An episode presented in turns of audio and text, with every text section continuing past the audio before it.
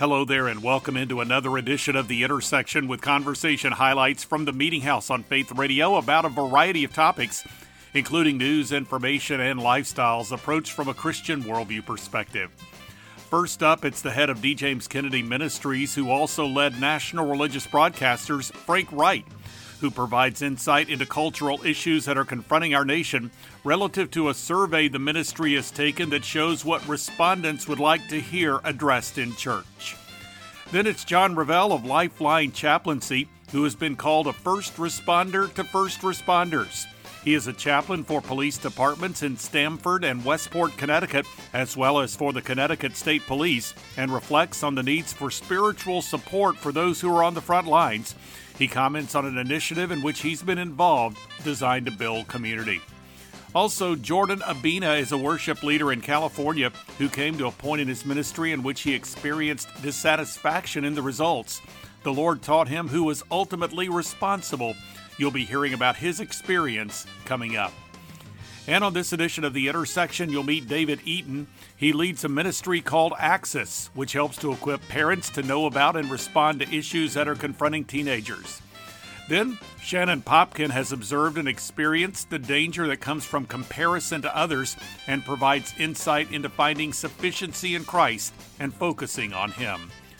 Finally, Jamie Amarine is helping ladies discover that sufficiency in Christ as well and relates some keys to discovering the freedom that the Lord has provided.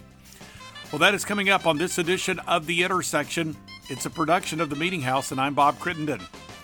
Frank Wright is president and CEO of D. James Kennedy Ministries and treasurer of National Religious Broadcasters. In a recent conversation, he shared with me about the results of a survey of friends and supporters of the ministry who related what cultural topics they would like to hear pastors address. In the course of the conversation, he provided an overview about the challenges that the church is facing today. From that recent conversation, this is Frank Wright now we proposed a whole range of issues for people to consider and gave them an opportunity to, you know, write in and respond in other ways. What we saw was 8 in 10 of those responded. So 80% felt that the fundamental issues of concern for them today were abortion, religious liberty, poverty, sexual identity, Israel, America's Christian heritage, the role of government, church and politics and government, and radical Islam. 80% of those who responded to our survey identified as those as issues that they felt they needed to hear from their pastors on. And by the way, this lines up very well with a very wide ranging survey done by George Barna and David Barton just a few years ago. Uh, the same numbers, about 80% of people responded that those were the most important issues that they wanted to see addressed. Bob, we do need to take a second, though, too, and give thanks to God for the pastors that we have. They do a hard work and they serve the body of Christ and they do it to the best of their ability.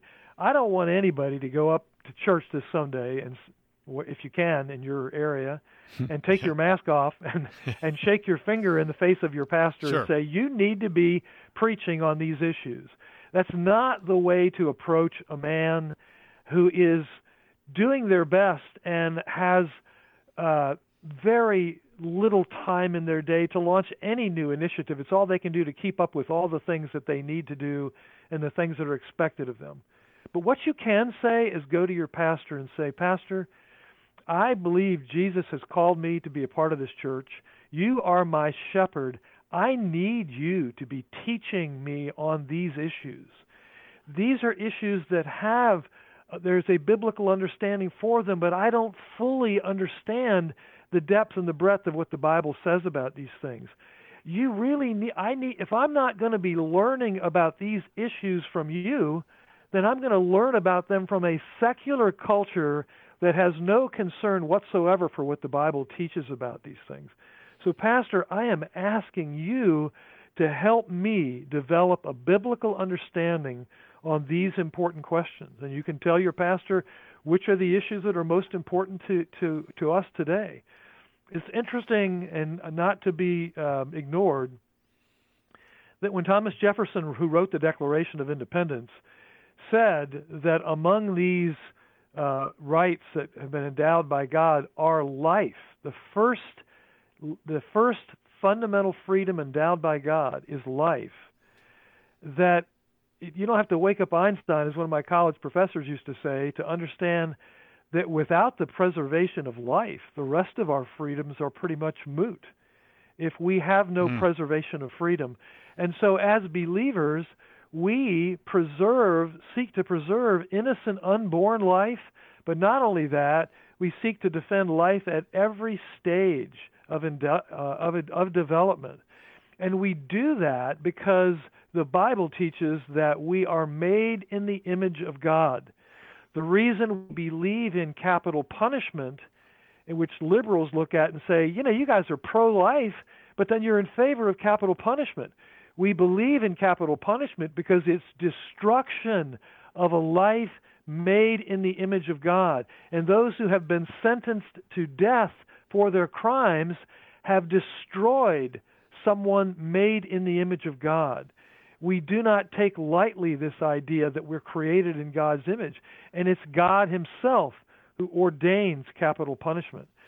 But this question of life is the fundamental I believe it's the fundamental calling for us to engage, and it's going to be the fundamental reason why, when God's judgment does come on America, it'll be on our uh, ignoring of His teaching about the sanctity of human life. 60 million innocent unborn babies destroyed in the name of sexual convenience. Frank Wright here on The Intersection. You can find out more about D. James Kennedy Ministries by going to djkm.org. Next up, it's the chaplain for the Stamford and Westport, Connecticut Police Departments and the Connecticut State Police. John Revell, the founder of Lifeline Chaplaincy, provided some insight into the dynamics of the relationships between law enforcement and community members and highlighted the Building Community Initiative. He's the author of the Yet I Will Rejoice series. Book one is called God Alone The Testimony of Rahab. From a recent conversation, this is John Revell now. In 2015, we were just in the process of going ahead and, and launching Lifeline Chaplaincy on a full time basis.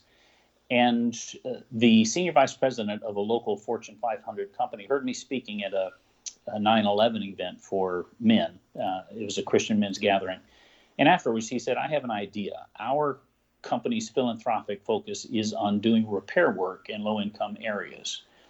What if we get police officers involved? And that was in the context of the struggles uh, related to Eric Garner on Staten Island and uh, Michael Brown and Ferguson and their tragic deaths. And so he said maybe this could help reduce some of the tension. So we did a pilot program at Stamford in November of 2015, and it went very well. And then that company acquired another Fortune 500 company, and they said, let's start looking a little larger. We had another event in Stamford September of 16, and they came to me and said, what if we did this on a, a nationwide scale? Would you be our liaison with police officers uh, to do this in other cities? And I said, absolutely, let's do it and right after that conversation, the tragic uh, shooting and riots in Charlotte, North Carolina, took place. And so, in April of 17, we had our first large-scale out uh, interstate event, and the strategy was to bring the police officers and community members together for a Friday night meal, and it has grown into at a local church, so that the police officers can uh, sit down across the table from people in the community. And then the next day, the police officers join with volunteers to do repair work in uh, home, a home, or maybe several homes in that community. And what we found was that when two people voluntarily break bread together and then sweat together, it tears down barriers and b- builds bridges. And we also found out that people in those scenarios come to the table with stereotypes on both sides. Uh, I have told people all across the country when police officers show up to a scene, it's rarely because they've been invited to the birthday party.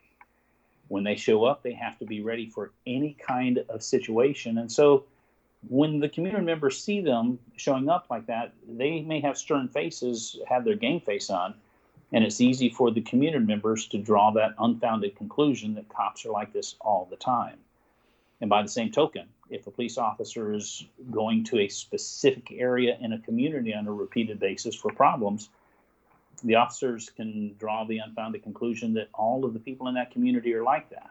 And it's just not the case. And so when they sit down across the table from each other, they start to recognize each other as people, real people with warm blood coursing through their veins, that they are all sons and daughters, brothers and sisters, uh, fathers and mothers.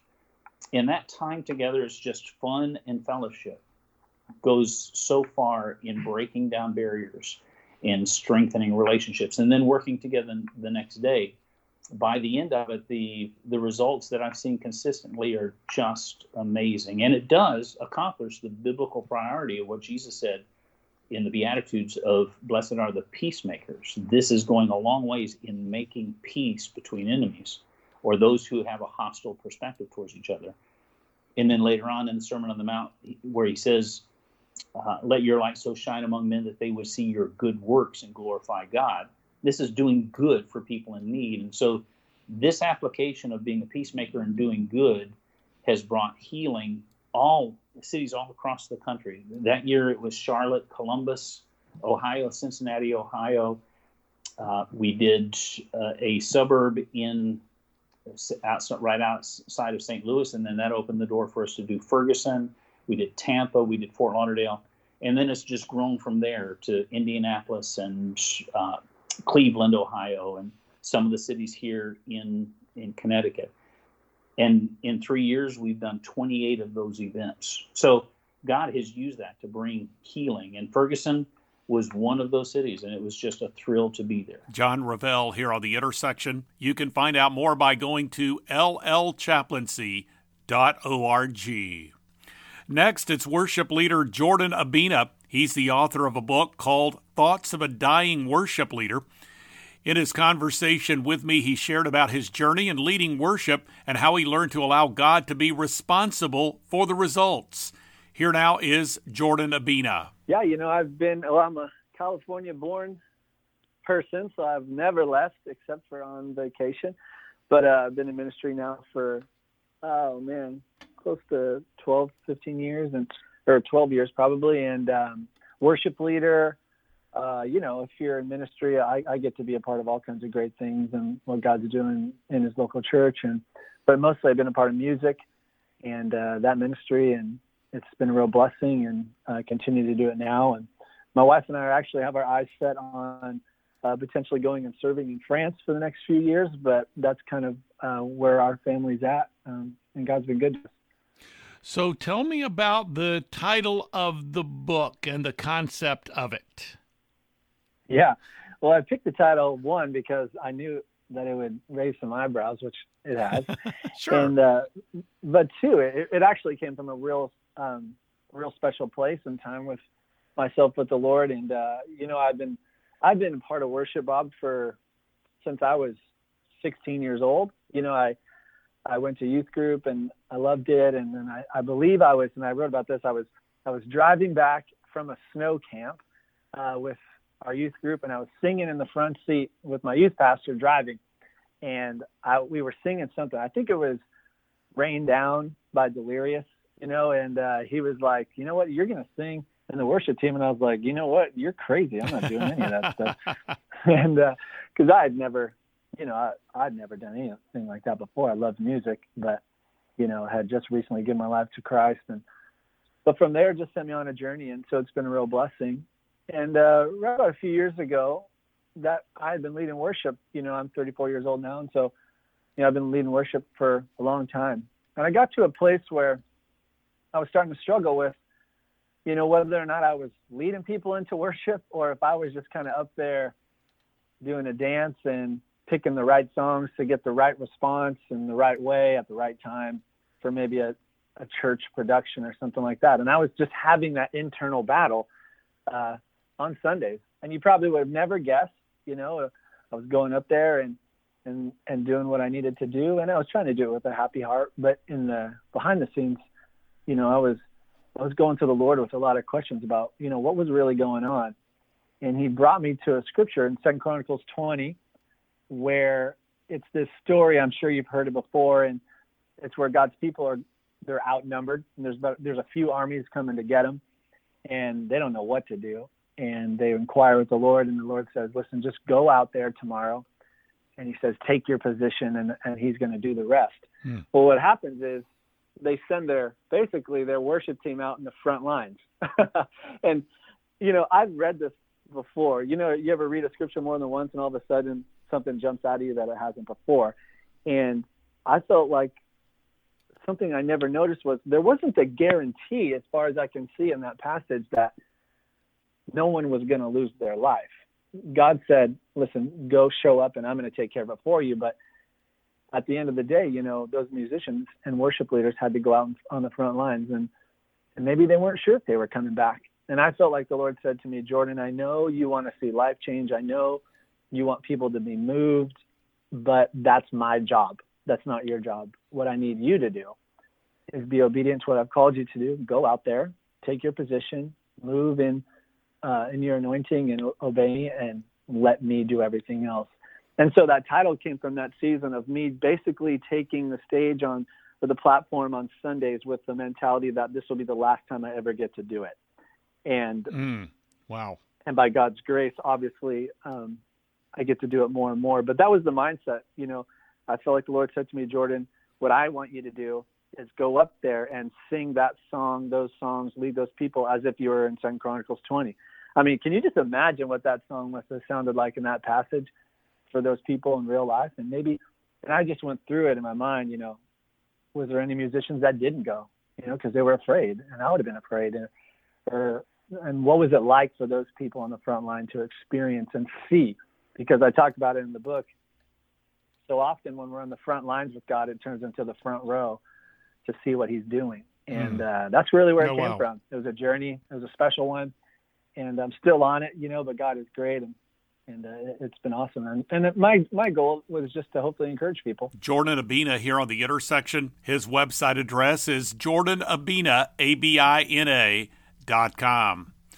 Well, this is the intersection, a weekly production of the Meeting House, and you can find out more by going to meetinghouseonline.info or by visiting the programming section at faithradio.org. You will find a link to the Media Center, the place you can go to listen to or download full conversations with recent guests featured here on the Intersection podcast. The podcast is also available through the Media Center as well as iTunes. Two blogs are accessible. One is The Three with three stories of relevance to the Christian community, and the other is The Front Room with devotional thoughts and commentary from the Meeting House. And you can follow me on Twitter and access the Meeting House Facebook page.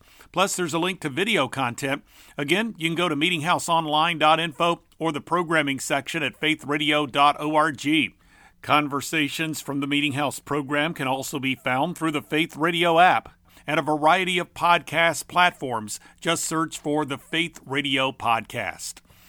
David Eaton is president and co founder of Axis which provides information for parents about cultural trends, discussed material relative to the book he has co authored entitled Engaging Your Teen's World Understanding What Today's Youth Are Thinking, Doing, and Watching. From that conversation, this is David Eaton. How do you keep that conversation going, especially in a time where the the student may not be in the house as much or may not be in the house at all? Right. So here's what I'd say. We call this being a third way parent. So we had a, I was talking to a mom and she said, whenever I come across something that freaks me out, I'm fearful of, she says, I feel the tendency to either be silent or violent. And by violent, she just means yell at her kid, right? I'm freaking out. I'm scared. So let's say, let's say this mom finds a Juul in her kid's backpack, which is a vaping device. Um, so yeah. So excuse me, cigarette. Kind of oh, okay. Thank you. All right yeah so so you find that and you're like oh my goodness i just found this Juul in my kid's backpack. Are they going to become addicted to nicotine? Are is this going to this is going to be bad for them? They're always on the stimulant. Are they can they are they vaping weed through this? I've heard about kids who you know have problems in their lungs because of this. And so again so there's either an option where you say you know what? I'm just going to ignore it. You know what? I'm tired of losing. Um, you know i turned out all right. I made some bad decisions. Or the other option where it's like no i'm i'm going to go crazy on my kid. And so silent or violent. Uh, the third way parent is the parent who's confident. It's uh, and we call it the parent who engages. Now the challenge with this is like, how do you know what a Juul is? How do you know what vaping is? How do you know what's bad or not with it? And that's where the book comes in, and that's where Axis comes in. Is we have resources on hundreds of topics that are facing the rising generation to give you confidence. And I mean, wouldn't it just feel amazing to have that confidence? And I'll say this too, Bob. I think one of the best things is for um, is for you think about it in a four-step process for these conversations that you have with your kid. The first one is just being aware: is this an emergency or not? Right? Your kid, your kid loves to play Fortnite. Is that an emergency? No, it's not. Okay. But maybe they're playing it eight hours a day. Maybe they're playing instead of doing their homework. Well, that kind of ups the ante a little bit. Um, and I would say one thing you got to do for the parents who are out there, you got to practice your "I'm not shocked" face. And hmm. what I mean by this is you're going to hear something like I saw two boys kissing at school today, and you might freak out, or you you might hear like as I was talking to another dad the other day. His son was on this trip with the baseball team. His 13 year old son. His son's not even interested in girls yet, right? Um, I mean, he's just he hasn't showed interest, and then all of a sudden, this baseball trip on the bus, some kid showed him a ton of pornography on his smartphone, and so he just went from like knowing very little, and not being super interested yet, not even really hitting puberty to like seeing everything that's out there and that's just because of this smartphone that was on a on a high school bus. So again the first one again you're going to hear things and you're going to be the tendency is going to be to respond or react and i would say take a walk take a deep breath and then regroup. So the first one is measuring that. Step two is to remember what it felt like to be them. Remember what it feels like to be 15 year olds and like fighting your parents or full of hormones so step one is be aware if it's an emergency now. Step two is to have that that empathy, and the third one is to realize you don't have to solve this immediately. Ask questions, be warm, be in their corner. And one of the things you can definitely do is ask them questions that are impersonal. So don't ask them, "Have you looked? Have someone shown you porn before? Or what's going on? You know, has someone sent you a text before?" But you can say instead, "Do kids do sexting at your school?" You know and again if you're asking about their friends they might be more open to that. And the fourth step is to continue. Remember you you're going to have a 60 year conversation. You don't have to solve everything in the moment. Regroup with your spouse. If you're if you're not married find some other people in your life that you can talk to about. But again the tendency is going to be that fight or flight that violence or silence. Take a moment, get confident, and then engage with them. David Eaton here on The Intersection. You can find out more by going to axis.org front slash radio. Next on this edition of the Intersection podcast, it's Shannon Popkin, author of the book Comparison Girl Lessons from Jesus on Me Free Living in a Measure Up World. In our conversation, she offered a biblical approach to dealing with comparison and focusing on humility and service. Here now is Shannon Popkin. You know, the book is really focused on how Jesus responded to actual people who were comparing in the Bible. And Jesus encountered lots of people who were mm. dealing with pride. And so, you know, the Pharisees were always looking down on everybody, thinking they were better than themselves. And they were the ones who received those sternest warnings from Jesus. He was uh, always calling them to consider their pride and then always inviting even the pharisees you know turn like come and and listen to how things are in the kingdom. And jesus told parable after parable after parable of uh, these stories where there were two characters or three characters in the story and the great person the one that is being elevated in the story is the one who humbles herself or himself in the story you know. So like think of the the parable of the good samaritan you know, it's not the one who's elevating himself like, oh, this person on the side of the road is so beneath me. No, it's the the Samaritan who is actually the outcast in the story. According, you know, the Jews considered the Samaritans as outcasts, but he is the one who's lifted up, the great example in the story because he humbles himself. And of course, Jesus with his own life, you know, uh, mm. offered himself as a beautiful example of, of what greatness looks like in the kingdom. It's not elevating yourself. It's not proving you're better than others. It's not, um, you know, trying to outdo or get ahead of somebody. It's it's lowering yourself. It's humbling yourself. And then, and you know, Bob, the beautiful thing about this, when we choose Jesus's way of humility, it frees us from comparison. So if you want to break free from this bondage, like maybe you're just so sick of, you're jealous of someone and you're just so tired of it, or you're so tired of feeling like down because you haven't produced as much as you wanted to, or whatever it is, if you want to be free of that, Jesus invites you, like, come be part of this kingdom where we mm. are all humbling ourselves and we're we're taking whatever we have and using it to serve others and lift others up. You know, if you if you're if you're trying to bend down to serve somebody, you're not trying to prove that you're above them anymore or when you're putting somebody else first you're not trying to get ahead of them so these these practices of humility and humbling ourselves, this is what frees us from the bondage of this measure up world that we live in.